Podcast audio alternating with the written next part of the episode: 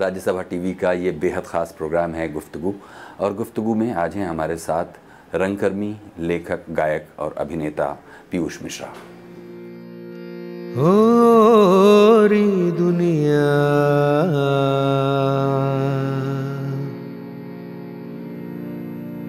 हे दुनिया।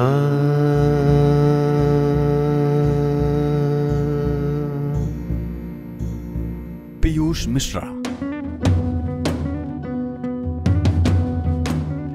तेरह जनवरी 1963 को मध्य प्रदेश के ग्वालियर में जन्मे पीयूष मिश्रा।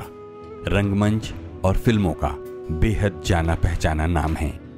और बिस्मिल काश वाते आज तुम हिंदोस्ता। देखते कि मुल्क सारा टशन में फ़िल्म है। आज का लौंडा ये कहता, हम तो बिस्मिल थक गए। अपनी आज़ादी तो भैया लौंडिया के दिल में है। वो काम भला का काम हुआ जिसमें साला दिल रोज आए वो काम भला का काम हुआ जिसमें साला दिल रोज आए और वो इश्क भला का इश्क हुआ जो आसानी से हो जाए।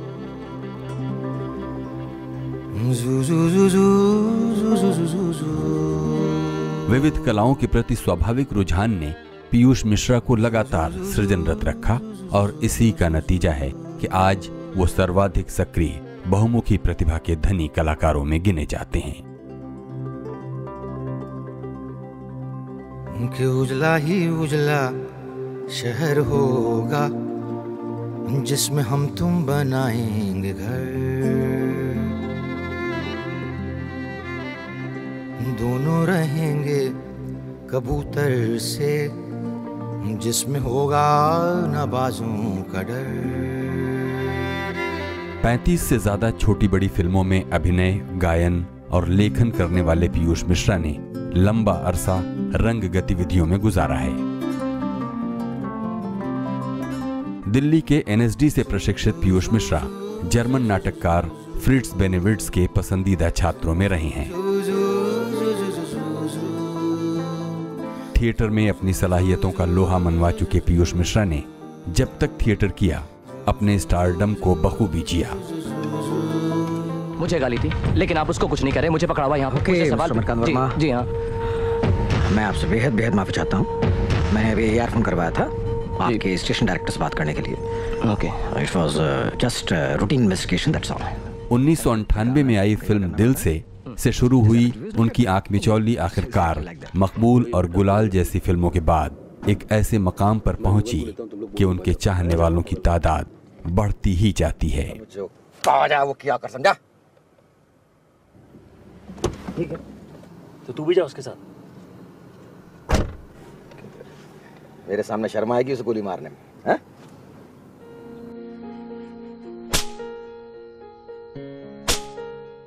गहरी उधेड़बुन और दार्शनिक खोजों में उलझे रहने वाले पीयूष मिश्रा आपको पहली नज़र में बेरुखे और बदमिजाज भले लगें दिल से वो बहुत अच्छे हैं। राजों के नगमे क्या अब भी हम्म, सुने जाते हैं हाँ।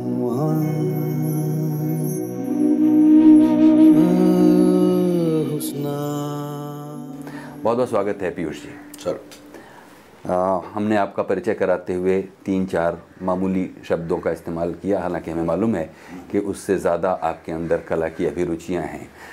ये कला की अभिरुचियाँ आप याद अगर करें तो कहीं अर्ली चाइल्डहुड में कब और कहाँ आपने महसूस की होंगी कि आपके अंदर एक कलाकार है? कर ली उसी वक्त कर ली थी। मतलब आपके जब पढ़ रहे थे कॉलेज में स्कूल में तब आया करता था कहीं से आया करता था मुझे मालूम नहीं कहाँ से आया करता था। मैंने कई बार जानने की भी कोशिश की, लेकिन मुझे जवाब नहीं मिला।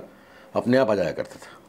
तो फिर आखिरी में उन्होंने परेशान होना बंद कर दिए, और मैं नहीं सोचा कि ये ऊपर ऊपर वाले ने दिया है कुछ, और मुझे फॉलो करना है इसको।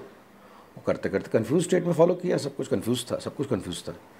कभी तय नहीं कर पाए कि ये चीज़ करनी है या वो चीज़ करनी है। बहुत सारी चीज़ें करते थे। हर चीज़ करने की कोशिश की, हर चीज़ हो गई।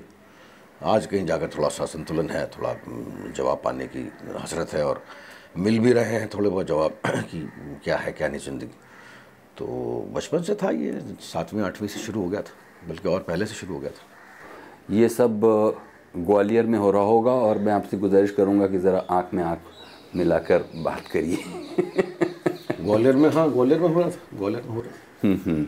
आपने कहा कि सब कुछ कंफ्यूज स्टेट में हो रहा था लेकिन जहाँ तक ये जानने को मिलता है कि जो नाम आपका माँ पिता ने रखा था, उस नाम के बदले आपने अपना नाम चुना। वो तो कंफ्यूज स्टेट शायद नहीं रहा होगा। ये आपका अपना डिसीज़न था कि आपने अपना नाम चुना। वो क्यों चुना? कुछ नहीं, मैं अपनी बुआ के गोद गया था तो मैं शर्मा से मिश्रा तो ही गया था। उसके बाद प्रियकांत तो मुझे अच्छा लगता नहीं था तो मैंने कोई थोड़ा मैनली नाम रखने की कोशिश कोशिश पीयूष मुझे बड़ा अच्छा लगता पीयूष और अनुराग दो नाम थे। अनुराग रखा नहीं। पीयूष पर मेरे दिल अटक गया। पीयूष मैंने नाम रख लिया। पीयूष मिश्रा हो गया। और जो पीयूष मिश्रा हो गए, उसके बाद ये फैसला आपको ठीक लगा कि ये नाम ठीक है और वो सचमुच वही डिनोट कर रहा है जिसके लिए आपने उसको मैनली रखा था। हाँ पीयूष मिश्रा रखा ऐसा नाम बदलने से कुछ ऐसा कुछ फ़ायदा फ़ायदा और नुकसान नहीं हुआ। लेकिन पीयूष मिश्रा एक तरह से वो पुरानी ज़िंदगी पीछे चली गई। मतलब प्रियकांत शर्मा जो था, वो एक तरह से पीछे चला गया बैकडोर में और उसके बाद फिर मैंने काम किया मतलब इतफाक़ से काम उसके बाद अच्छा हुआ। अच्छा क्या हुआ? टेंथ में टेंथ में किया था ये सब। तो टेंथ के बाद में अच्छा काम क्या हुआ? टेंथ के बाद में वही काम चलता रहा। लेकिन टेंथ के बाद में ट्वेल्थ हुआ, फिर फ़र्स्ट ईयर हुआ फ़र्स्ट ईयर के बाद एन एस डी आए एटी थ्री में। तो उसको एग्रेस मतलब लगातार चलता रहा, ऊपर इंक्लिनेशन होता रहा लगातार लगातार, ऊपर ही चढ़ते गए। बहुत से लोग एन एस डी इसलिए आते हैं क्योंकि वो अपने शुरुआती दौर में कोई एक ख्वाब सा बुनते हैं कि एक दिन एन एस डी जाना है। मेरा ख्याल है कि आप एन एस डी इसलिए नहीं आए क्योंकि एन में आपको मालूम था कि क्या क्या होगा, बल्कि वो एक तरह का बताया जाता है कि वो ग्वालियर शहर से भाग खड़े होने का एक दूसरा नाम था। भाग खड़े होने का दूसरा नाम था? हाँ अच्छी ज़िंदगी नहीं चल रही थी। तो इसलिए कहाँ जाएँ? पढ़ते थे नहीं, पढ़ाई लिखाई बहुत कमज़ोर थी। तो मतलब ये पढ़ाई लिखाई एकेडमिकली जो है, ये मुझे कतई समझ में नहीं आया कभी कि मैं क्यों पढ़ूँ फिज़िक्स केमिस्ट्री जब मेरा मन कुछ और कर, गाना गाने को करता है या मन पोट्री लिखने को करता है तो मैं ये सब चीज़ें क्यों करूँ? तो नहीं की। नहीं की तो वहाँ पर नहीं करके तो खैर नहीं थी। पढ़ना तो था, पढ़ना पड़ता। तो उस दौरान ये एग्ज़ाम दिया एनएसडी का। एनएसडी का मेरे एक दोस्त थे, रवि उपाध्याय। दोस्त क्या मेरा पहला फ़िलासफिकल टीचर था वो ग्वालियर में। तो उसने ये दिशा बतलाई कि फॉर्म तो भर दो, उसके बाद में देखते हैं क्या होता है, क्या नहीं। तो बड़ा मेहनत करके उसने मुझसे फॉर्म भरवाया। फॉर्म भर दिया, मैंने एग्ज़ाम दिया। एग्ज़ाम में मतलब काफ़ी अच्छे तरीके से पास हुआ, अच्छे अच्छे मार्क्स मिले उसमें। तो वहाँ गया तो उसके बाद फिर मुझे लगा कि ये अच्छी बात है मतलब ग्वालियर से छूटने का बहाना भी है। और इतफाक़ से वो मेरा पहला इंटरव्यू था ज़िंदगी का। तो पहले इंटरव्यू में पास आउट हो गया तो इसलिए मैं क्लेम, ये क्लेम कर सकता हूँ कि हाँ भाई, उस इंटरव्यू ने मुझे ज़रिया दिया कि मैं ग्वालियर से बाहर जा सकूँ। तो मैं वहाँ चला गया। वो कौन सी फ़िलोसॉफिकल उधेड़ बुन रही होगी जो रवि उपाध्याय ने आपके साथ शेयर की? और एक तरह से वो एक इंस्पिरेशन का कोई एक बीज बना। क्या फिलोसॉफिकल आपने जब शब्द कहा तो ज़रूर उसमें कोई चीज़ वो पहला बंदा था जिसने मुझे प्राणायाम से परिचित कराया योग से परिचित कराया। हालाँकि उसको मैं फॉलो नहीं कर पाया बहुत दिनों तक। लेकिन उसका उसका वो पहला बंदा था जो ये जाना कि तुझे लाइन नहीं मिल रही। तुम्हें लाइन नहीं मिल रही। लाइन से नहीं मिल रही मतलब ज़िंदगी बहुत लंबी चौड़ी थी बहुत बहुत लंबी चलने वाली थी। और उसने बतलाया कि तुम्हें लाइन नहीं मिल रही और मुझे वाकई लाइन नहीं मिल रही थी। कि मैं क्या करूँ क्या नहीं करूँ? तो उसका तो दार्शनिक अंदाज था बोलने का कि लाइन नहीं मिल रही मतलब लाइन कुछ और चीज़ होती है। लेकिन मोटे मोटे तौर पर जो है, ये सही था कि मुझे लाइन नहीं मिल रही थी। कि मैं समझ नहीं पाया था फ़र्स्ट ईयर के बाद में करूँगा क्या? पिताजी बूढ़े हो रहे थे, माँ बूढ़ी और हो रही थी, सब पूरा परिवार बूढ़ा हो रहा था और मैं अकेला बंदा था, घर संभालने वाला। तो मुझे पूछा उसने कि भाई, ये इस तरफ़ क्यों नहीं जाते? तो वो 1983 में था। 83 में थिएटर को प्रोफेशन के तौर पर चुनना और घर को फ़ीड करना बहुत ही असंभव बात। आज भी असंभव बात। आज भी असंभव बात। तो उस वक्त मैंने ये चुना। तो कन्फ्यूज़न क्या कन्फ्यूज़न बहुत भयंकर कन्फ्यूज़न था कि मैं क्या परिवार को सर्व कर पाऊँगा या नहीं कर पाऊँगा।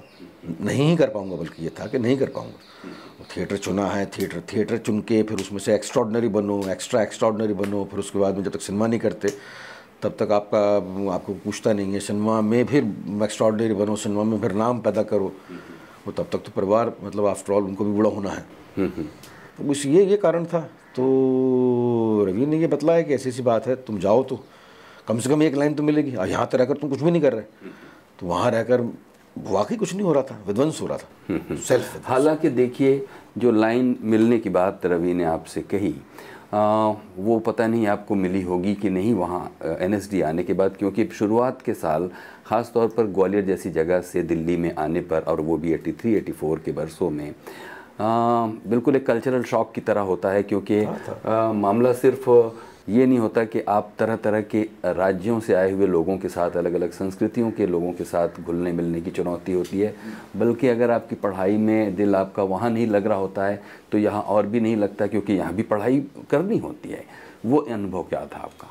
वहाँ दूसरे किस्म की पढ़ाई थी। वहाँ पर कम वहाँ यहाँ यहाँ पढ़ा पढ़, मैं इसलिए नहीं पाया क्योंकि मेरे पास कोई रीज़न नहीं था कि मैं क्यों पढ़ूँ। फिजिक्स, केमिस्ट्री पढ़ने का रीज़न नहीं था। कारण नहीं था मेरे पास।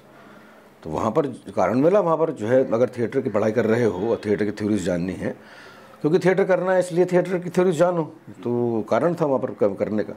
वहाँ पर भी मैं स्टूडेंट मतलब पढ़ते हुए मैं बड़ा लचर सा थियोरेटिकली मैं बड़ा लचर स्टूडेंट था। थियोरेटिकली मैं बहुत ही ख़राब स्टूडेंट था। और बल्कि सबसे ख़राब स्टूडेंट था अपने। पढ़ाई से मेरा वो एक टिपिकल एक्टर का ईगो होता है, जो कि बहुत गलत होता है। जो कि मैंने बहुत बाद में जाकर जाना। जब एक्ट वन ज्वाइन किया, तब मैंने जाना कि पढ़ाई लिखाई बहुत इंपॉर्टेंट होती है। आर्टिस्ट बनने के लिए क्रिएटिव बनने के लिए आपको जितना अधिक आप दुनिया को देख सुन लो, पढ़ लो, उतना ज़रूरी होता है। लेकिन उस वक्त मेरा जो ईगो था एक्टर का ईगो एक्टर में बहुत बढ़िया था। जाने के एक साल बाद ही मालूम पड़ गया था कि मैं एक्टर बहुत बढ़िया हूँ। तो वो जो है, उसने मुझे कभी इस बात का ईगो ने मुझे कभी इस बात के लिए प्रेरित नहीं किया। कि मैं पढ़ाई करूँ। और वहाँ पर टीचर्स जो है मतलब थियोरी थ्योरी के टीचर्स थे, मैडम अनुराधा कपूर थी, बहुत इज़्ज़त करते थे उनकी वर्ल्ड ड्रामा की टीचर थी। तो मेरा इंटरेस्ट नहीं था, मेरा इंटरेस्ट खाली मैं बोला करता था कि क्या ज़रूरत है साली एक्टर है तो फिर पढ़ाई की किस ज़रूरत तो वहाँ पर मेरा ईगो लगातार काम करता रहा और मैं अपने आप को जब मेरे प्लेस हिट हो गए तो हेमलेट हिट हुआ मैनिकल्स मैन हिट हुआ नेक्रोसो हिट हुआ, बहुत सुपर डुपर हिट हुआ, ऐसे वैसे भी नहीं है। बहुत बड़े बड़े बड़े ज़बरदस्त प्लेस हुए।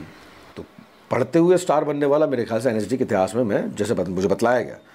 और जैसे मैंने इंक्वायरी करी कि पढ़ते हुए स्टार बनने वाले मनोहर सिंह जैसे हैं और दो तीन लोग और हैं एन के सिक्सटी वन से लेकर अब तक के इतिहास में पढ़ते हुए। तो बन गया मैं वहाँ पर। जैसे दिमाग बिगड़ने का भी डर था और जो हुआ बाद में दिमाग बिगड़ा बहुत। दिमाग संभला नहीं क्योंकि बहुत असली बात ये थी दिमाग ना समझने के कारण कारण भी ये था कि पहले कभी ज़िंदगी में रिकॉग्निशन मिला ही नहीं था। हम्म, हम्म, हम्म। किसी भी व्यक्ति ने इंक्लूडिंग मेरे पेरेंट्स मेरे पिताजी ने मेरे माता जी ने मेरी घर वालों ने मेरे दोस्तों ने सब अपने अपने जम गए थे। तो सबको रिकॉग्निशन मिल गया था। कोई डॉक्टर बन गया था कोई फौज में था। तो मुझे रिकॉग्निशन ही नहीं मिला था कि किसी ने कभी पहचाना ही नहीं था।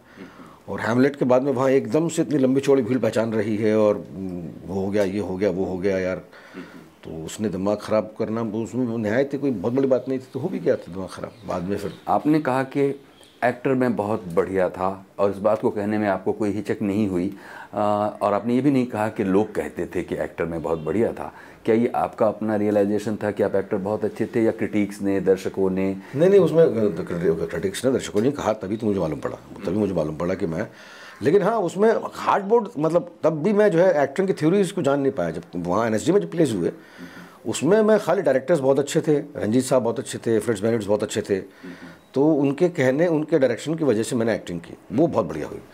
लेकिन सेल्फ रियलाइजेशन जो है कि मतलब खोजबीन जो होती है एक्टर की खोजबीन जो है मतलब एक्टिंग में एक एक्टिंग को माइक्रो लेवल तक समझना कि भाई क्या बायोकेमिस्ट्री क्या होती है इसकी। कौन से केमिकल्स निकलते हैं अंदर से, जबकि आप एक्टिंग करते हैं। ये लगातार लगातार, बाद में ये चार साल बाद शुरू हुआ, जब एक्ट वन ज्वाइन किया मैंने। एटी सिक्स के बाद में जब मैंने एक्ट वन ज्वाइन किया नाइनटीन नाइन्टी में तो उसके बाद फिर ये होना शुरू हुआ कि ये होता क्या है। अन्वेषण जिसे कहते हैं ना। अन्वेषण किसी अन्वेषक के दृष्टिकोण से चीज़ें जानना। मतलब मैंने तभी तभी असली काम शुरू हुआ। अच्छा आपने फ्रिट्स बेनिफिट्स का नाम लिया। ये जो तीन साल एनएसडी के थे, इनमें कुछ तो फ्रिट्स बेनिफिट्स के साथ आपके क्या अनुभव थे? और ख़ास तौर पर कौन सी ऐसी कोई एक की कोई की फ्रेज़ जो ज़िंदगी में बात बात तक भी और आज भी आपका पीछा करता है और आपको सहारा देता है? हेमलेट था हेमलेट था मतलब एटी फ़र्स्ट जनवरी nineteen eighty nineteen eighty five Rajiv Gandhi की सरकार बनी थी, उस दिन मुझे याद है। और तीन तारीख से फेस्टिवल शुरू हुआ था जो फ़िल्म फेस्टिवल होता है अंतर्राष्ट्रीय। एक तारीख को हमारा प्ले खुला था। एक के बाद एकदम से दिमाग खराब एक के बाद वो बहुत ही मेगा प्ले हिट हुआ था। तो फ्रिट्स वेनिमिट्स का ज़िंदगी में योगदान इसलिए है क्योंकि उसको मैं कहना पड़ेगा मुझे कि वो मेरा पहला एक्टिंग टीचर था। फ्रिट्स के साथ दो प्लेस किए मैंने बर्टोल ब्रेक्स का मैनिकल्स मैन और ये इसका शेक्सपियर का हेमलेट उसने एक की क्या दे दी मतलब उसने ये दे दिया कि जो है मतलब एक्ट, एक्टिंग अगर मूड के सहारे होती है तो आपको ये जानना पड़ेगा कि आपका मूड कैसे बनता है। अगर मूड के मूड के सहारे होती है कि पूरा मूड होता है मतलब आपके वो जो पूरा का पूरा आपका समान समान भाव पर पूरा का पूरा तंत्र जो है आपके बिल्कुल एक भाव पर आ जाता है। और उसमें जो है कुछ केमिकल्स रिलीज़ होते हैं अंदर से जब एक्टिंग होती है तो वो जो है वो वो चीज़ हो सकती है जैसे सिंगर है वो आप अगर उसको बोले कि भाई सिंग गाना सुनाओ तो हाल के हाल सुना देगा। पेंटर है बोलो पेंटर करो तो हाल के हाल पेंटिंग कर देगा।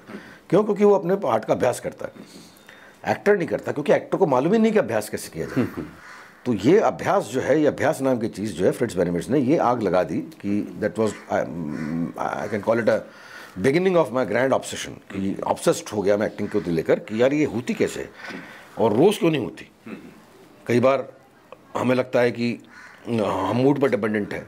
तो सिंगर क्यों नहीं कहता कि हम मूड पर डिपेंडेंट है आज? तो उसका मतलब यह है कि उसकी प्रैक्टिस होनी चाहिए। तो प्रैक्टिस कैसे हो एक्टिंग की? पोइट्री पढ़ने से हो या थ्योरी पढ़ने से हो? या क्या चीज़ करने से हो कि जिससे कि एक्टिंग हो जाए? तो ये एक जो है उन्होंने दिया, मुझे कुंजी दी और वो बाद में बहुत भयंकर हो गई। बाद में बहुत ज़्यादा भयंकर हो गई। मतलब इस हद तक जो एक्सपेरिमेंट्स हो गए बाद में लेटर लाइफ में। लेटर लाइफ में, वो, उसके बाद फिर वो एक टाइम पर मेरे ज़िंदगी में उन्माद बन गया। कि यही करना है और किसी भी कॉस्ट पर करना है। जुनून। देखिएगा कि फ्रिट्स वेनविट्स तो पूरे क्लास को या पूरी टीम को ये बात बता रहे होंगे। लेकिन आपने उसको अपनी तरह से इनहेरिट किया। हर बंदा अपनी तरह से नेट करता है ना? हम्म, हम्म। और तब क्या उन्होंने कभी इस बात को एक्नॉलेज किया कि जो वो कहना चाहते थे उसको आपने ठीक से समझ कम से कम उन प्लेज में। जो दो प्लेज उनके साथ किए और दोनों में मैंने मेन रोल किए कम से कम उन प्लेज में उन्होंने एक्नॉलेज किया और साथ में ये भी बोला कि तुम एग्जैक्टली exactly वैसे ही कर रहे हो जैसे कि मैं तुमसे करवा रहा हूँ। और सचमुच ये बहुत बड़ा कॉम्प्लीमेंट था। नहीं नहीं कॉम्प्लीमेंट था लेकिन साथ में ये भी बतलाया उन्होंने कि जो है तुम दुर्भाग्य से सौभाग्य से वही चीज़ कर रहे हो जो कि मैं बतला रहा हूँ। अभी असली ऐसे टेस्ट तुम्हारा तब होगा जब मैं चला जाऊँगा यहाँ से और फिर तुम एक्टिंग कर पाते हो कि नहीं? और सही बात हुई वो गए और मुझसे एक्टिंग नहीं हुई और प्लेज में। हाँ क्योंकि वो उन, उनकी बातों को जब तक वो थे तब तक तब तक वो पता नहीं क्या कुछ करते थे जिससे एक्टिंग हो जाया करती थी। अब उन्हीं बातों को उस वक्त आजमाना जबकि वो नहीं है उससे एक्टिंग नहीं हुई तो मालूम पड़ा कि ये जो बातें बोल रहे हैं इसके जिस्म में कुछ और है इसके जिस्म में मैं गया ही नहीं। तो वो बहुत बाद में गया। बाद में फिर मैं बहुत बहुत फिर तो अंदर घुस गया था फिर तो अंदर घुस गया था। हम्म, हम्म। बीच में आपने कहा कि वो वाला जो दौर था जिसमें हेमलेट हुआ और प्ले सुपर डुपर हिट हुआ और दिमाग ख़राब हो गया। ये जो दिमाग ख़राब हो गया ये उसी का दूसरा नाम है कि जिससे शोहरत से दिमाग ख़राब हो जाए शोहरत से शोहरत से रिकॉग्निशन से। हर बंदे ने पहचाना उससे। अकस्मात आप कल तक कुछ नहीं थे। एक रात में आप पता नहीं क्या बन गए। तो वहाँ एन में तो ऐसा होता है ना एन में आपके मतलब जो मेन रोल करता है और अगर वो हिट हो जाए क्लासिकल प्लेस में तो उसकी धमक हर जगह आती है। मतलब बॉम्बे वॉम्बे सब जगह पहुँच जाती है कि एक्ट्रेस बॉन्ड तो वो एकदम से हुआ तो एकदम से दिमाग ख़राब होना और मैंने आपको कारण बतलाया कि क्यों क्यों हुआ था। हम्म, हम्म। तो एनएसडी के तीन साल पूरे होने के बाद आपने दिल्ली में और क्या किया एक्ट वन के अलावा? दिल्ली में कुछ नहीं दिल्ली में फिर मैं थिएटर करता रहा। पता नहीं क्यों क्या करता रहा कुछ भी नहीं था। रेपर्टरी में आपने नौकरी नहीं की? रेपर्टरी में था मैं रेपर्टरी में एक आठ आठ आठ महीने तक था। आठ में क्या आठ दिन तक अट्ठारह दिन तक था। Selection hmm, hmm. हुआ था वहाँ पर हाँ उससे लगा कि आपके घर समझ जाएगा। जो सोच के निकले थे कि भाई थिएटर से घर संभाल लेंगे क्या? तो उस वक्त तो चार हज़ार रुपये बहुत हुआ करते थे। B grade A A grade और बी ग्रेड दो दो थे वहाँ पर। बी ग्रेड में मुझे नौकरी मिली थी तो मुझे लगा था कि तो घर संभल गया। लेकिन वहाँ मन नहीं लगा मतलब पता नहीं क्या मतलब मन था कुछ आपके कुछ और कर, करने को चाहता था। क्या करने को चाहता था ये मालूम नहीं। तो वहाँ मन ही नहीं लगा। तो मैंने छोड़ दी फिर पहली सैलरी नहीं ली थी मैं पहली सैलरी अगर ले लेता मैं तो संभव है टिक जाता क्योंकि पैसे बहुत पैसे की बहुत मारा मारी थी। तो तीन हज़ार थे या चार हज़ार थे उस वक्त तो एट्टी सिक्स में तो बहुत बड़ी रकम थी बहुत बड़ी रकम थी। और परिवार भी खुश हो गया था कि हाँ भाई तुमको सर्विस मिल गई। और परिवार उसके बाद कभी नहीं समझ पाया कि मैंने क्यों छोड़ी। मैं भी नहीं समझ पाया मैंने क्यों छोड़ी। क्योंकि मुझे वो दस से पाँच तक अगर एक्टिंग करने के लिए ही निकले हो आप अपने घर से उसमें भी अगर आप बंदे आपके ऊपर बंदिश है कि आपको दस से पाँच की एक्टिंग करनी है तो फिर क्या खाक जो है आपने ज़िंदगी जी। ऐसा उस वक्त लगा था। उसने उसके परिणाम बड़े ख़तरनाक निकले। जब मैंने छोड़ी तो उसके बाद दाने दाने के लिए बेहाल हो गया था। लेकिन था कुछ कोई फोर्स थी जो चला रही थी या कुछ कुदरत को और मंजूर था। फिर क्या हुआ? कुछ नहीं चार साल तक ऐसी पता नहीं क्या लचर तरीके की ज़िंदगी रही। चार साल तक पता नहीं क्या थिएटर किया मैंने। बड़ा थिएटर नहीं किया मतलब यहाँ वहाँ रंजीत साहब के साथ में यह वो करते कुछ तो भी नब्बे तक की ज़िंदगी। एक साल के लिए बॉम्बे आया।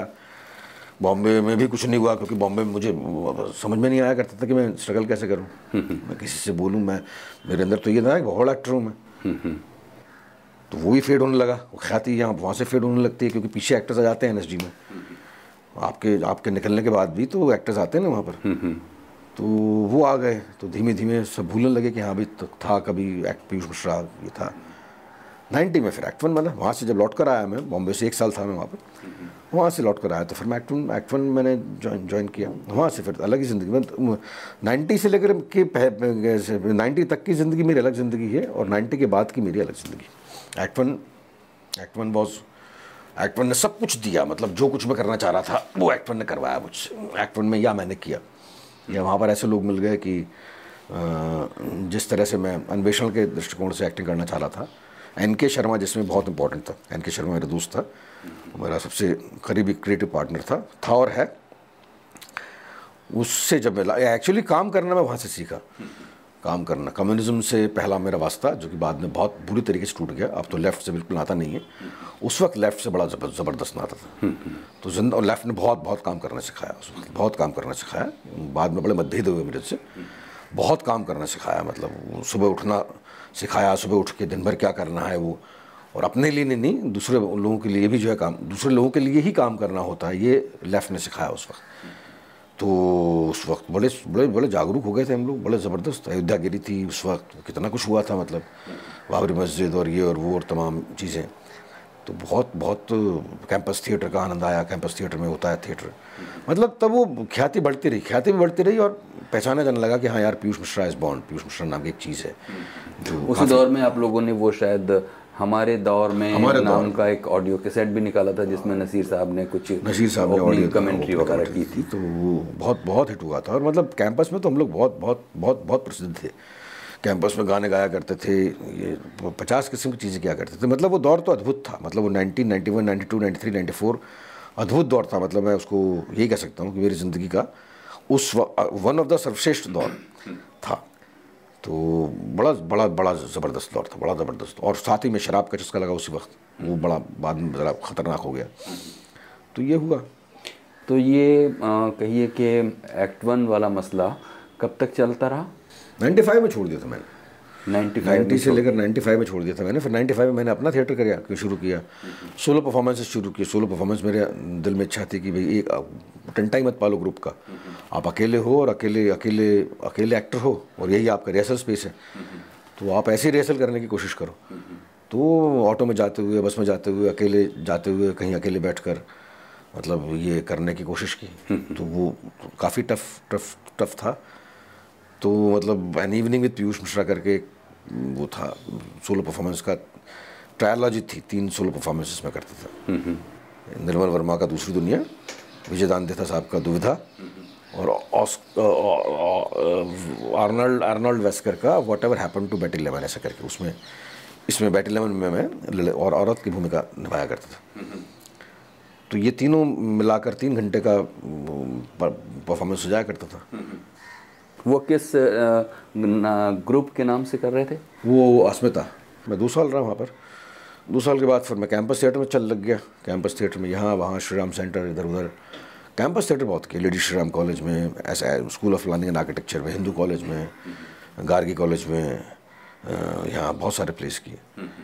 फिर करते करते फिर मैं नाइन्टी, दो नहीं, टू थाउज़ेंड थ्री में फाइनली शिफ्ट हुआ। बॉम्बे।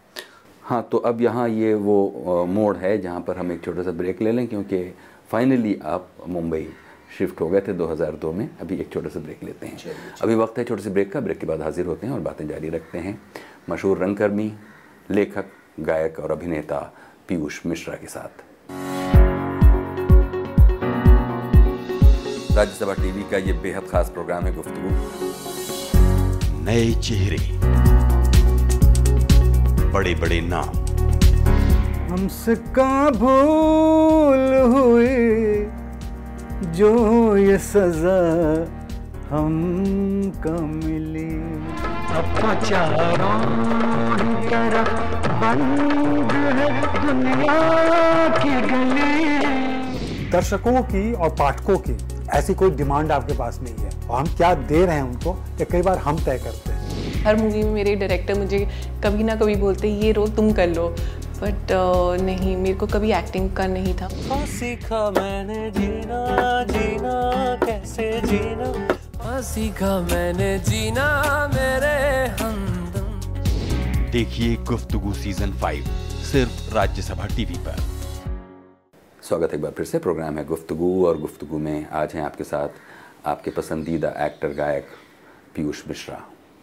पीयूष जी ये जो एक बॉम्बे आने का जो एक छोटा अरसा था जिसके बाद आप वापस जाकर फिर थिएटर करने लगे थे दिल्ली में कहीं उसकी वजह ये भी रही होगी कि बॉम्बे में आपको वो कौन से कौन सा अरसे की बात कर रहे हैं? जब आप एक साल के लिए एक साल के लिए जब आए थे और उसके बाद फिर वापस जाकर पूरे जुनून के साथ आप थिएटर में जुट गए तो आपको लग रहा था कि वही स्पेस है जहाँ आप प्रूव कर सकते हैं। इसीलिए आप वहाँ लगातार चाहे वो एक्ट वन के साथ हो अस्मिता के साथ हो या कैंपस थिएटर वाला पूरा क्योंकि वहाँ आपको चीज़ें आपके कंट्रोल में थी। नहीं यहाँ यहाँ कुछ कर नहीं पाया ना मतलब मैं बहुत अधूरा सा व्यक्ति था वहाँ जब बॉम्बे आया था तो अधूरा सा व्यक्ति था। स्ट्रगल कैसे करते हैं ये भी नहीं मुझे मालूम था कि फ़ोटोग्राफ्स ले जानी चाहिए या रिज्यूमे ले जाना चाहिए। इन सब चीज़ों से परिचित नहीं था। तो बड़ा गिरी पड़ी हालत में गया था मतलब ऐसा कोई सोचा समझा निर्णय नहीं था कि मैं एक्ट ज्वाइन करूँगा। एक्ट बना ही बना था बल्कि एक एक प्ले किया था उन लोगों ने। तो जाके एक्ट मेरे सब दोस्त थे वहाँ पर तो मैंने कहा चलो यार करते हैं साथ में। ऐसे करके ऐसे करके शुरू मतलब वो इतने लाइकली माइंडेड थे सब सब सब सब सारे के सारे। वो Act One was Act One ऐसा कुछ नहीं था। एक्ट वन मेरे ख्याल से खुदा की मर्ज़ी थी और कुछ नहीं था। एक्ट वन एक ग्रुप था जिसके बारे में कह सकता हूँ मैं कि एक्ट वन जो है भगवान की मर्ज़ी थी भगवान की मर्ज़ी से ही वो ग्रुप बना था। कैसे इतने सारे लोग इकट्ठे? पैंतीस, चालीस, पचास लोग इकट्ठे हो गए। और एक्ट वन का जुड़ाव ऐसा है अभी तक कि अभी तक जो मतलब यहाँ पर लोग बाग अपने सगे संबंधियों की शादी में नहीं जाते कई बार हम लोग। और यहाँ एक्ट वन की पार्टीज़ जब मैं एक दो बार की है मैंने, यहाँ दिल्ली में तो एल से महिलाएँ आई हैं कि अरे यार एक्ट वन की पार्टी है तो हम ज्वाइन करेंगे। तो वो जुड़ाव है क्योंकि हम लोगों ने काम बांटा था मतलब हम लोगों ने काम शेयर किया था। हम रंगीन मिजाज थे, बड़ी हरकतें करते थे, हँसते थे, बोलते थे, लेकिन काम करते थे। काम मतलब उसमें पूरा योगदान इनके का था। उसने हमें जला दिया था मतलब एक तरह से।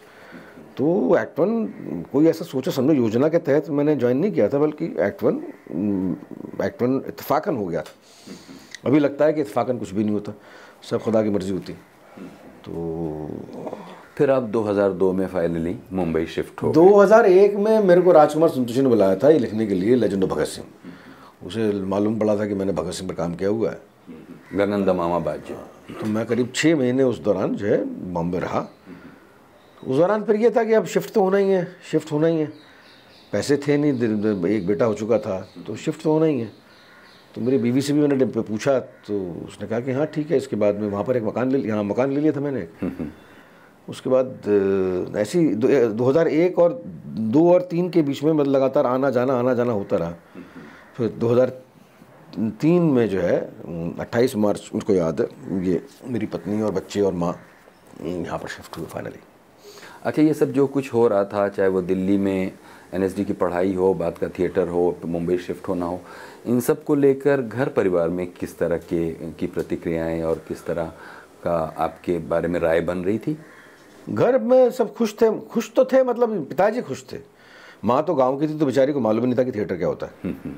बाकी और लोग मतलब मैं घर से पैसे नहीं ले रहा था ये बहुत बड़ी बात थी। हम्म, उनके लिए ये बहुत बड़ी बात थी कि ये घर से पैसे नहीं मंगवा रहा ये बहुत बड़ी बात थी। नाइन्टी के बाद में मैंने घर से पैसे मंगवाने बंद कर पैसे पहले भी नहीं मंगवाता था लेकिन नाइन्टी के बाद में पैसे मंगवाने ही बंद कर दिए। भेजता भी नहीं था खुद खुद का कमाता था। तो भेजता भी नहीं था लेकिन वो लोग मतलब उनके पास में और उनको चारा नहीं था कि वो खुश हो। क्योंकि अगर दुखी भी होते तो क्या क्या क्या फ़र्क पड़ता? तो खुशी, और तब मैं थिएटर कर रहा था तो इसलिए वो बतला भी नहीं सकते थे कि हमारा बेटा बहुत बड़ा काम कर रहा है। क्योंकि थिएटर की बातों बातों की इस, यहाँ तक पहुँच नहीं थी। तो अंदर ही अंदर जान रहे थे लोग कि हाँ भाई थिएटर का रंगर में ही है और बहुत बड़ा थिएटर करता है और आर्टिस्ट है और ये वो। लेकिन यहाँ किसी किसी, यहाँ किसको पिताजी को मालूम, कई बार अखबार में पढ़ लिया करते थे। कई बार वो किसी कालचक्र में आ गया, टीवी मैगजीन में आ गया। तो ये था, उनके लिए सबसे बड़ी बात ये थी कि मैं अपने घर से पैसे नहीं मंगवा रहा तो भेज भी नहीं रहा। तो और उसके बाद 96 से जाने लगे लोग बाग 96 में मेरे पिता 95 में पिताजी गए 96 में बुआ जी गई 96 में चाचा जी गए। तो उसके बाद मैं, माँ छो ये, बेटा मेरा जोश, प्रिया मेरी वाइफ एक चाचा थे, वो वो भी साथ आए दिल्ली। 2000 में हमने छोड़ दिया। हम्म, बेच दिया घर। 2000 में हम दिल्ली आ गए थे।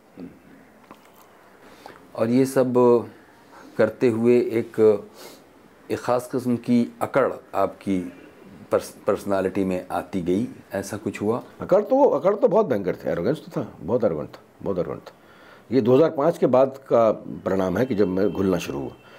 2005 तक बहुत अर्गेंट था बहुत अर्गेंट था। और लेकिन इसमें एक चीज़ जो है एक शराब का ज़िक्र जो आपने किया चाहे शराब किसी भी तरह का नशा एडिक्शन वो क्या आ, अपनी किसी आइडेंटिटी की आ, तलाश की वजह से एक तो आप ऑलरेडी एक मशहूर आदमी वहाँ थे लेकिन जो बीच के अलग अलग फेजेज़ हैं जिसमें एन के साथ और फिर लेफ़्ट आइडियोलॉजी और उसका पास आना और दूर जाना वो एक ऐसी कश्मकश के भीतर आप कहीं टकरा रहे थे और हाँ मैं जा नहीं पा रहा था मतलब जा नहीं पा रहा था और मुझे मेरे साथ सारे साथी बन रहे थे धीमे धीमे सब बन चुके थे मनोज मेरा साथी था वाजपेयी आशीष मेरा साथी था विशाल भारद्वाज रेखा भारद्वाज ये सब बन चुके थे। तो मैं बन क्या? मैं बॉम्बे नहीं आ पा रहा था मतलब ख़ास बात ये। तो मुझे अब लगता है अब जब आप बोल रहे हैं तो मुझे अब लग रहा है कि वो आउट ऑफ़ फ्रस्ट्रेशन ही था कि मैं मेरा क्या होगा मेरा क्या होगा? कई बार मंडी हाउस जाना वहाँ पर बैठ के शराब पे मैं बतलाने में हिचक नहीं है रोना मतलब वहाँ पर रोना कि मेरा बच्चा हो गया है क्या करूँगा मैं? मैं- पत्नी काम किया करती थी शी वॉज़ एन आर्किटेक्ट तो वो काम किया करती थी तो उससे ही पैसे घर के पैसे चलते थे। और यही था मतलब परेशानी थी मतलब परेशानी थी। रिकोगशन रिकॉग्निशन का भाव ही था बेसिकली जो ड्रिंक करवा रहा था कि मुझे कोई पहचान नहीं पा रहा। वो भी चलता रहा काफ़ी चला। 2005 यहाँ शिफ्ट होने के बाद में फिर 2005 में कुछ रोशनी मिली ऊपर से किसी ने बोला कि भैया बहुत हो गया। तब जो है तब चमत्कारिक चमत्कारिक तौर पर जो चेंज होते गए। तो बहुत कुछ हुआ, बहुत कुछ हुआ। तब सुधरना शुरू किया धीमे धीमे करके 2010 के बाद में तो खैर बात ही अलग है। और फिर आप देखेंगे कि नशे का आदि होना एक बात होती है और उसका एहसास न होना बिल्कुल दूसरी बात होती है। आपको एहसास होता रहा और शायद इसलिए भी आप लगातार विपश्यना या और दूसरे ऐसे थेरेपेटिक एक्सरसाइजेज जिससे कि डी एडिक्शन हो या ज़िंदगी एक नॉर्मल ढर्रे पर आए इसकी आप बहुत कोशिश करते हैं। कहीं इसका एक साइकिल सा जाके मुझे पूरा होता दिखता है कि कभी जो बात रवि ने वहाँ प्राणायाम वगैरह के बारे में हुई थी। वही थी एक्चुअली वही थी। ये ये ऐसा हर बंदा इतना इतना खुशनसीब नहीं होता कि हर बंदे के साथ में ऐसा हो। मेरे साथ में इसलिए हुआ कहीं कुछ हुआ मतलब ये मैं बहुत मानता हूँ इन बातों को। कि कोई सुपर पावर होती है। उसने मुझे ध्यान दिलाया इस बात का कि बॉस ये पंगा हो रहा है ज़्यादा पंगा हो रहा है। तो 2005 से जो है मुझे बाकायदा बाकायदा कोई रोशनी आई रो- ऐसा कोई ऐसे नहीं रोशनी आ गई। लेकिन कहीं एहसास हुआ इस बात का डीप इनसाइड में कि ये समझना चाहिए तुमको। तो उसके अपने आप होता गया उसके बाद फिर बहुत हो गया। उसके बाद तो फिर मुझे धीमे धीमे जब नशा गया तो फिर जाकर हम्बलनेस का स्वाद मालूम पड़ा कि नम्रता क्या होती है जिस चीज़ से नाता नहीं था कहीं। तो बहुत मतलब आपके मैं कुछ नहीं मैं कुछ नहीं मैं कुछ नहीं मैं मैं जो है तो ये बहुत कम होता गया धीमे धीमे। तो उसमें अलग ही आनंद आने लगा। मैं जब जाता है तो आपको बड़ा मज़ा मज़ा आता है। तो उसके बाद फिर मैंने और एक बात पहले से थी वो जो बहुत पहले जो है मुझे इस बात का एहसास था कि मैं अकेला हूँ। और मुझे बड़ा ज़बरदस्त तरीके से यकीन था कि मैं अकेलापन मेरी ज़रूरत है लेकिन मैं डर के मारे मानता नहीं था। डर के मारे मैं लोगों के साथ रहता था लोगों का साथ पसंद करता था। वो अब कहीं जाकर मुझे मालूम पड़ा कि वही मेरी ज़रूरत थी अकेला रहना एक्चुअली वही मेरी ज़रूरत थी। उसी की तो वही एक चीज़ थी जिसको मैं तलाश कर रहा था जिसकी खोज कर रहा था। और जब से मैंने अकेला रहना शुरू किया तब से फिर हर चीज़ नज़दीक आने लगी। 2010 के बाद में तो फिर मतलब रोल्स के तौर पर भी एक्टर के तौर पर मैं इतना कुछ करना चाह रहा था तो 2010 के बाद में ईश्वर ने सब कुछ जो मैं करना चाह रहा था अलग अलग किस्म के रोल्स। गैंग्स ऑफ़ वसीपुर के बाद में चेंज हुआ। गैंग्स ऑफ़ वसीपुर के बाद में जो है आपके मतलब क्या नहीं किया मैंने? I am so much thankful to destiny and to the lord almighty ये सब कुछ करने का मौका मिला। तो वो वो उसका कारण यही है कि मैं अति विनम्र विनम्र हो गया, काफ़ी विनम्र हो गया था। हम्बल हो गया था काफ़ी। उसका परिणाम है। देखिएगा कि मैं का धीरे धीरे गायब होना एक अर्थ में वो अच्छी चीज़ है, लेकिन दूसरे अर्थ में यहाँ आपकी फ़िल्मों से जुड़ी हुई ख़ास तौर पर जो उपलब्धियाँ हैं, उसको गिनाने में अगर मैं बीच में आता भी है तो उससे एक अच्छा भी लगता है क्योंकि वो सब आपके किए हुए का ही परिणाम है। तो कुछ हमें अच्छी अच्छी बातें बताइए जो आपकी फ़िल्मों से, फ़िल्मों ने और ख़ास तौर पर अच्छे दौर ने आपको अच्छी फीलिंग दी। क्या बातें बताऊँ? मतलब मकबूल बहुत बढ़िया फ़िल्म थी मकबूल। मैं I am proud of that performance Maqbool Revolver Rani playback singer एक हॉलीवुड में फ़िल्म की थी मैंने। ये जो आने वाली है ये इसमें अलग ही परफॉर्मेंस है तेरे बिन लादेन पार्ट टू ये क्या बतलाऊँ? मतलब आपके जो मैं ज़िंदगी में अलग अलग रोल्स करना चाह रहा था ये मेरी ख्वाहिश थी। और क्राफ्ट के साथ में। ऐसे नहीं कि हवाबाजी में कुछ भी कर लिया। हो जाएगा हो जाएगा नहीं मैं करूँगा। मैं करूँगा वाला मामला था कि मैं करके दिखाऊँगा मैं करूँगा। कैसे होगा ये मुझे मालूम होगा।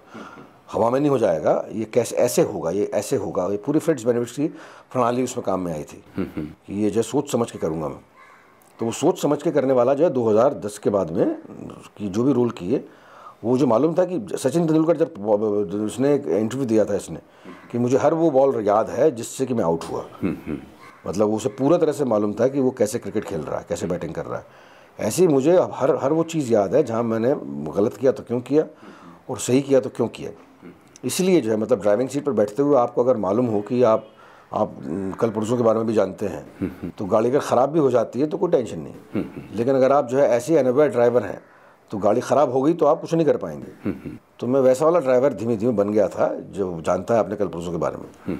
तो एक्टिंग को लेकर जो अचीवमेंट्स 2010 के बाद के इसलिए इम्पोर्टेंट हैं कि मैं जान पा रहा था कि हाँ मैंने ये कुछ परफॉर्मेंस मैंने अच्छे नहीं किए। और जो किए वो क्यों वो अच्छे नहीं किए क्यों अच्छे नहीं किए जो मुझे मालूम था। अच्छे की जो अच्छा किए वो क्यों किए ये मुझे मालूम था। ये मालूम है। तो ये उपलब्धियाँ हैं ये उपलब्धियाँ हैं। मतलब बाकी रोल्स अच्छे रोल्स कैसा भी वो एक्टर अगर चाहे तो अच्छे से अच्छे रोल को ख़राब कर सकता है। और अगर चाहे तो आपके मतलब ख़राब से ख़राब रोल को आपके नए तरीके से प्रस्तुत करने लायक बना सकता है। वो मैं कर सका वो मैं काफ़ी हद तक कर सका।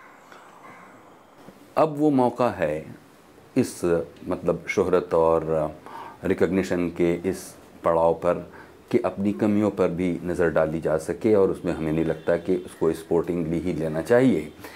कि एनएसडी के से जो ट्रेंड एक्टर्स हैं और उसमें भी एक ख़ास तरह का स्कूल जिसमें मनोहर सिंह और ओमपुरी और नसीरुद्दीन शाह से लेकर आप तक वो एक तार इस तरह जुड़ता है। एक ख़ास तरह की डायलॉग डिलीवरी एक ख़ास तरह का पंक्चुएशन एक ख़ास तरह का एम्फेसाइज करना चबा चबा कर डायलॉग बोलना, एक ख़ास तरह के कैरेक्टर में अपने आप को कैद रखना और जो वर्सिटैलिटी है, उस पर ध्यान न देना जो कि फ़िल्मों के लिए शायद ज़्यादा ज़रूरी होता है। कभी आपको लगा कि ये सब भी कुछ ऐसी चीज़ें रही होंगी जिसने जिन दिनों में नाकामी या फ्रस्ट्रेशन दिया होगा, वो वहाँ से आप कैरी करके लाए थे?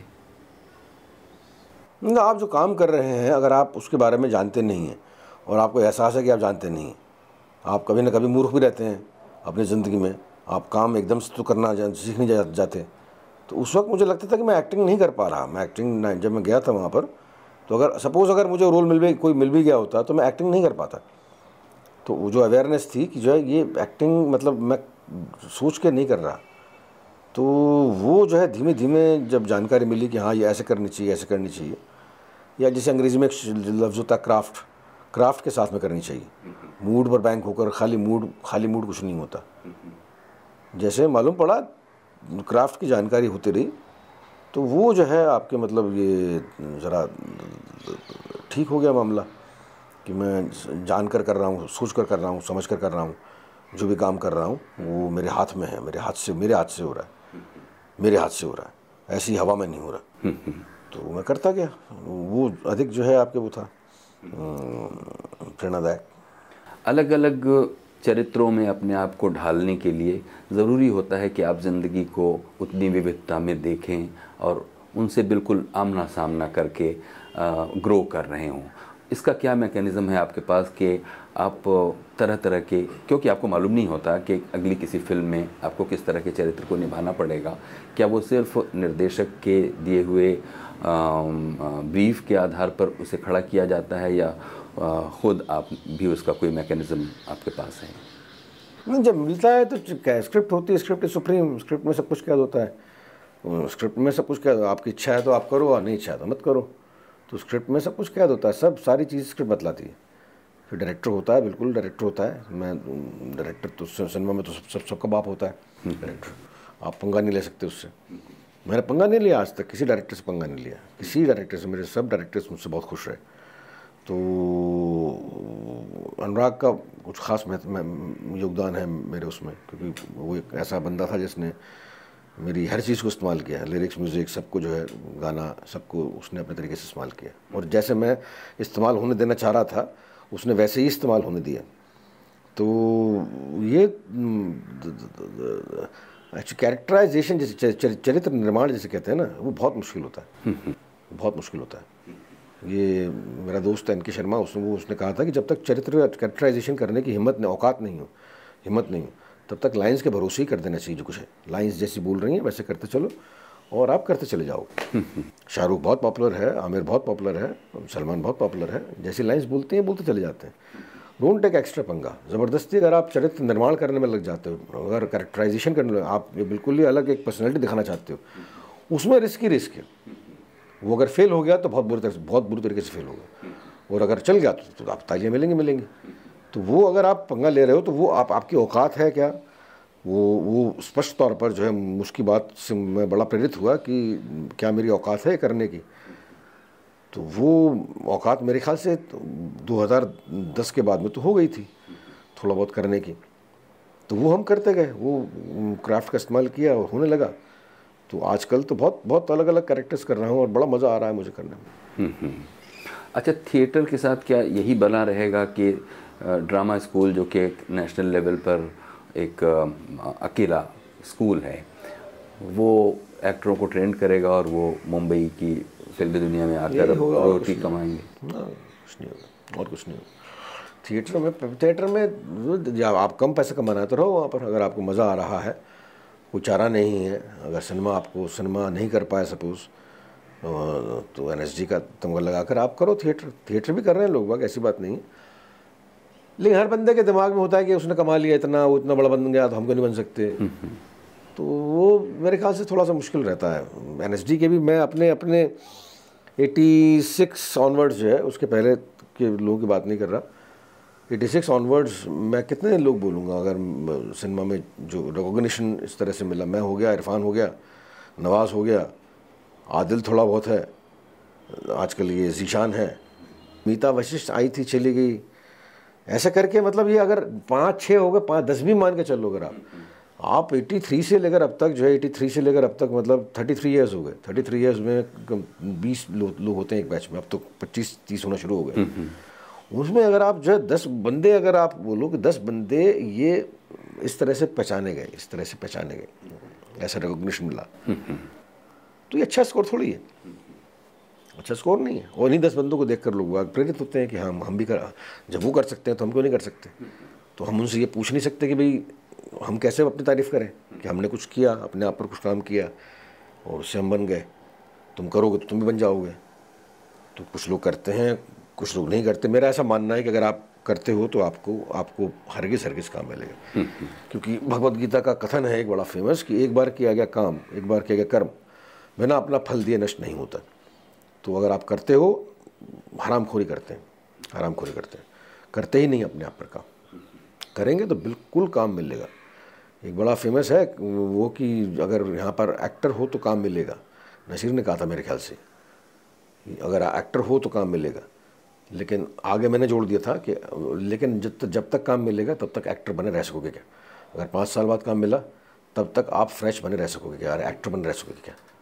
तो आँखों के नीचे झाइयाँ जाती हैं। Bombay is like killing fields Bombay बड़ी ख़तरनाक जगह इट्स लाइक किलिंग फील्ड्स मतलब मार डालती है। हम लोग, उन लोगों से परिचित हैं। ऑडियंस जो है, उन लोगों से, दर्शक उन लोगों से परिचित हैं जो कि बन गए।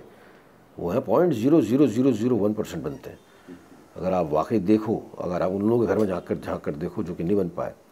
अरे, क्या मतलब आपके? कितनी कड़वाहट है उनमें। कितनी कड़वाहट है, कितनी परेशानी है उनमें। क्या नहीं करना चाहते वो? ज़माने को जल डालना चाहते हैं। इतना विध्वंसकारी हो गए शराब पी के उनकी हालत। इतनी ख़राब हो जाती है कि कुछ कहने के नहीं। तो Bombay is like killing fields Bombay is like killing fields यहाँ बन जाओ तब भी आपको डिस्टेंस बना के चलना पड़ता है। क्योंकि आपको माल आपको मालूम नहीं कि बिना किसी कारण के सामने वाला बंदा शायद आपको इसीलिए मार देगा कि मैं तुम्हारे जैसा क्यों नहीं बन पाया। ये फ्रस्ट्रेशन है। तो Bombay is like killing fields Bombay ये जो ग्लैमर इंडस्ट्री है ये बहुत ही ख़तरनाक दिखती बड़ी चमकदार है। बहुत ही ख़तरनाक और इतना ज़्यादा ईर्षा है जलन कुड़न ईर्षा ढा जलसी इतनी ज़्यादा है ऐसा क्लासिकल म्यूज़िक में नहीं है ऐसा क्लासिकल पंडित जसराज और आपके भीमसेन जोशी को मैं गले मिलते बड़े बड़े आदर से बात करते हुए देख, देख, देख, देखता हूँ मैं हमेशा देखा है मैंने। इंडस्ट्री फ़िल्म इंडस्ट्री में एक्टिंग प्रोफेशन में तो आपके जलन कुलन कूट कूट के भरी एक एक्टर दूसरे एक्टर को बर्दाश्त नहीं कर सकता। इतनी तरह की कलात्मक अभिरुचियाँ और इसके अलावा कई तरह की कलाओं में विशेषज्ञता आपके पास है। इनमें से कौन सी ऐसी चीज़ है जिसमें ठीक से रिकग्निशन न मिल पाने का एक कोई फ्रस्ट्रेशन आपको रहता है? मसलन मोटे तौर पर अगर देखें तो गायकी, लेखन एक्टिंग डायरेक्शन इतनी तरह के जो आपके बिल्कुल हार्डकोर एक्सपर्टीज़ के फ़ील्ड हैं, उसमें। नहीं नहीं, ऐसा मैंने जो कुछ किया मेरे ख्याल से जितना गाना मैं जानता हूँ उसमें गाने में रिकॉग्निशन मिला, जितना मैंने गाया। गाने से ज़्यादा राइटिंग थी उन गानों की, उसना उसना की सबकी राइटिंग अच्छी है। जितना मैंने किया, मेरे को मेरे को उसमें कोई अभी ऐसा कोई, उसमें निराशा नहीं है मतलब मैं कह सकता हूँ कि मैं अचीवर हूँ। ईश्वर ने जो कुछ करवाया मुझसे, उसका परिणाम दिया मुझे। अभी एक्टिंग बहुत सारी करना चाहता हूँ। एक्टिंग बहुत सारी करना चाहता हूँ। अभी बहुत सारे रूल्स करना चाहता हूँ। बाकी और भी चीज़, अब तो नावल लिख रहा हूँ मैं पोइट्री की किताब आ चुकी मेरी नई तो ये भी सब जो है धीमे धीमे फैल रहा है। पोइट्री पोइट्री फेस्टिवल में जा रहा हूँ लिट फेस्टिवल में जा रहा हूँ, ये नई चीज़ है मेरे लिए। अच्छा लग रहा है मतलब इस वक्त ज़िंदगी से कोई वो नहीं है, परेशानी नहीं है। अभी जो है थोड़ा सा आँख मूंद के थोड़ा सा इबादत करने की ज़रूरत लगती है कि कहीं बह ना जाए। इतना कुछ हो रहा है कि कहीं बह ना जाए। तो अभी जो है आँख मूंद के इबादत करने की ज़रूरत महसूस होती है। करते हैं दुआ करते हैं पूजा करते हैं बाकायदा असल में आपके केस में आ, ये नहीं है कि आप कुछ ड्रीम लेकर ग्वालियर से दिल्ली और दिल्ली में जो कुछ कर रहे थे उसमें अच्छा हुआ कि बुरा हुआ उसका आपके पास कोई पैमाना इसलिए नहीं था क्योंकि आप कोई ड्रीम लेकर नहीं आए थे। तो ऐसा लगता है कि जो कुछ मिलता जा रहा है उसको अच्छे से किया अभी लगता है कि ड्रीम ड्रीम नहीं था। अभी लगता है कि ड्रीम लेकर ही जाता है कोई बंदा ड्रीम लेकर ही निकलता है कोई बंदा। अभी लगता है कि ऐसा होता नहीं एक्चुअली वो होता जाता है। अभी लगता है कि ड्रीम लेकर नहीं आना चाहिए। आप आप जहाँ जिस जिस दिशा में चलना चाहो आप उस दिशा में चल दो। अपने आप वो ड्रीम धीमे धीमे धीमे धीमे पूरा होता जाता है। अभी मुझे लगता है कि अभी कोई और चीज़ चला रही है मेरी ज़िंदगी को। मैं कुछ भी नहीं कर रहा मतलब इस वक्त मैं कुछ भी नहीं कर रहा। जो चीज़ें बोल देती हैं, कहीं से कुछ आवाज़ आती है, कहीं से कुछ आवाज़ आती है। कहीं से कहीं और से दिशा निर्देशन आता है और मैं कर देता हूँ उस चीज़ को। दैट्स ऑल हो जाता है वो काम। मैं कुछ भी नहीं कर रहा इसको। अच्छा और ये जो उस दौर की ख़ास तौर पर एक्टवर्न और अस्मिता के ज़माने में आपकी लिखी हुई कविताएँ हों, गीत हों, और लेफ़्ट आइडियोलॉजी को लेकर एक ख़ास तरह की आस्था, जो कि अब करीब करीब अनास्था में आप कह रहे हैं कि बदल गई है। हाँ, मतलब तो क्या आप उन सब चीज़ों को उन उस ज़माने के कन्विक्शन को आज डिसोन करने? डिसोन नहीं ज़िंदगी बदल गई। डिसोन नहीं उम्र के साथ में आपको बदलाव बदलाव चाहिए होता है।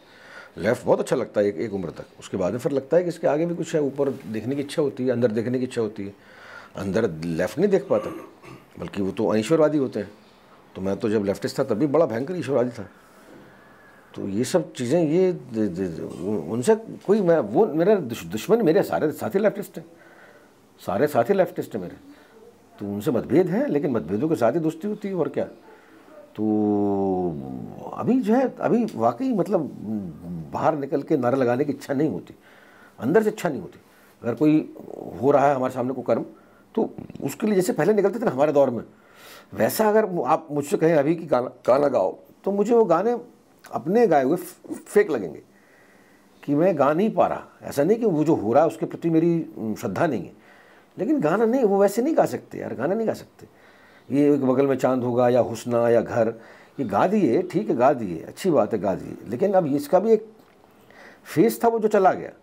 अब बिना फेस के, बिना कारण के उन गानों को कारण कुछ और लिखने का कारण है। शायद मेरे पास में एक नावल लिखने का कारण है। नए कारण निकलते जा रहे हैं। तो नावल लिखने का कारण है तो वो एंजॉय कर रहा हूँ लिखना मैं। अभी, है ना? कुछ और नई चीज़ें, नए गाने लिखना कारण है लिख रहा हूँ मैं। कुछ नई स्क्रिप्ट लिखने का कारण है लिख रहा हूँ मैं।